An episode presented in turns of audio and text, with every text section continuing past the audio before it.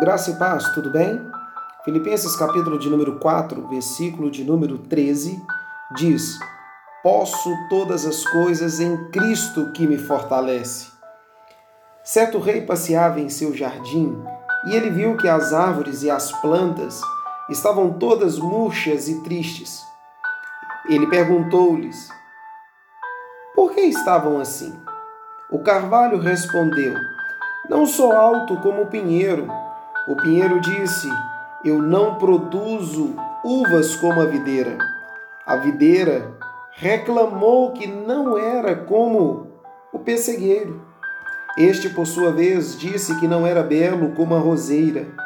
Então o rei viu que o amor perfeito estava alegre, viçoso e animado, e perguntou-lhe o porquê. Ele respondeu: Contento-me em ser o amor perfeito deste jardim e sou feliz como sou. Quando nós vamos meditar sobre aquele que nos fortalece, a primeira coisa que precisamos aprender é a contentemo-nos com o que somos. Existem pessoas que são extremamente insatisfeitas com aquilo que são. O apóstolo Paulo ele vai dizer no versículo de número 11: Aprendi a contentar-me com o que tenho.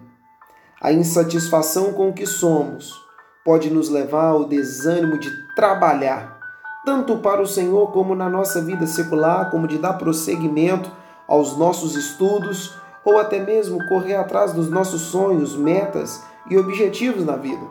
Cada um de nós tem um dom especial na obra de Deus. Romanos capítulo 12, versículo de número 4 ao versículo de número 8 vai nos dizer sobre isso.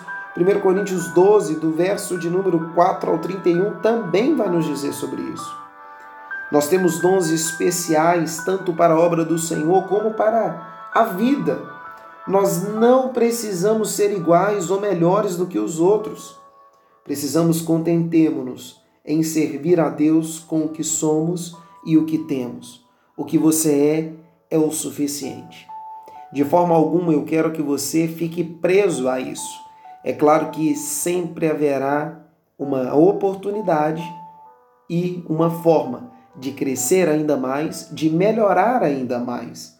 Mas nós precisamos ser gratos em servir a Deus com o que somos e o que temos.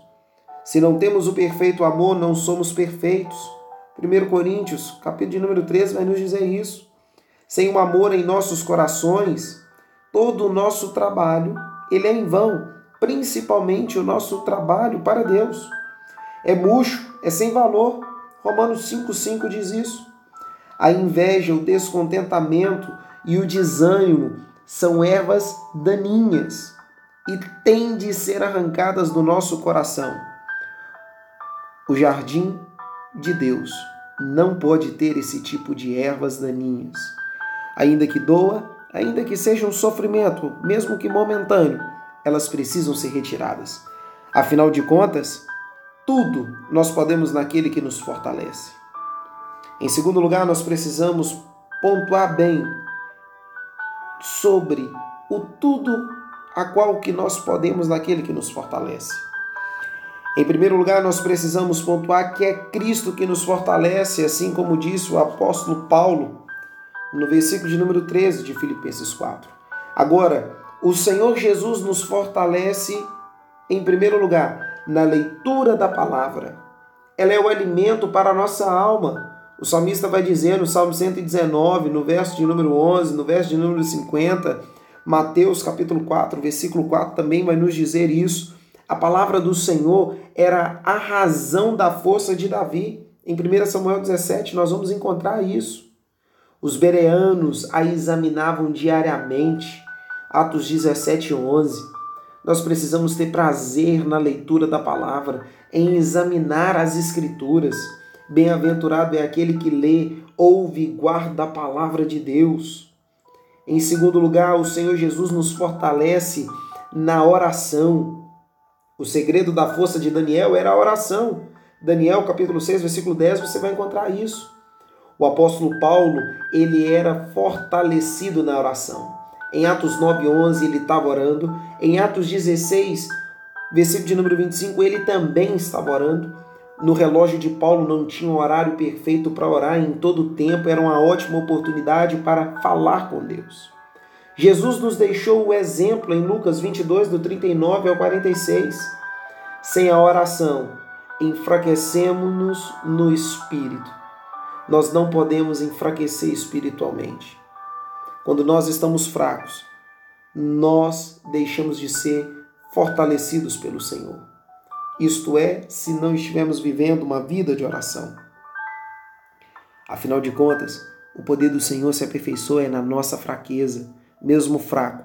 Não deixe de orar. Em terceiro lugar, o Senhor nos fortalece na comunhão. Lucas 22, versículo 19 e 20, João 6, do versículo de número 53 ao 57, nos diz sobre isso. A carne e o sangue do Senhor nos fortalecem o espírito. 1 Coríntios 11, do versículo de número 23 ao versículo de número 28. A ceia, ela é para os salvos. O ímpio não pode sentar-se à mesa do Senhor. Nem tampouco aquele que vive de uma forma equivocada. 1 Coríntios 10, do versículo 16 ao versículo de número 21, vai nos dizer isso. Concluo dizendo: em Cristo nós podemos vencer todas as provações, adversidades e desafios dessa vida, pois verdadeiramente é Ele que nos fortalece. Você quer ser fortalecido? Aceite a palavra do Senhor. Não seja apenas um ouvinte, mas um praticante. Contentemo-nos no Senhor em saber quem somos e o que temos que sejamos fortalecidos pelo Senhor na leitura da palavra, na oração e na comunhão com os nossos irmãos. Que o Senhor Jesus te fortaleça por completo. Esse é o desejo do meu coração. Que Deus te abençoe.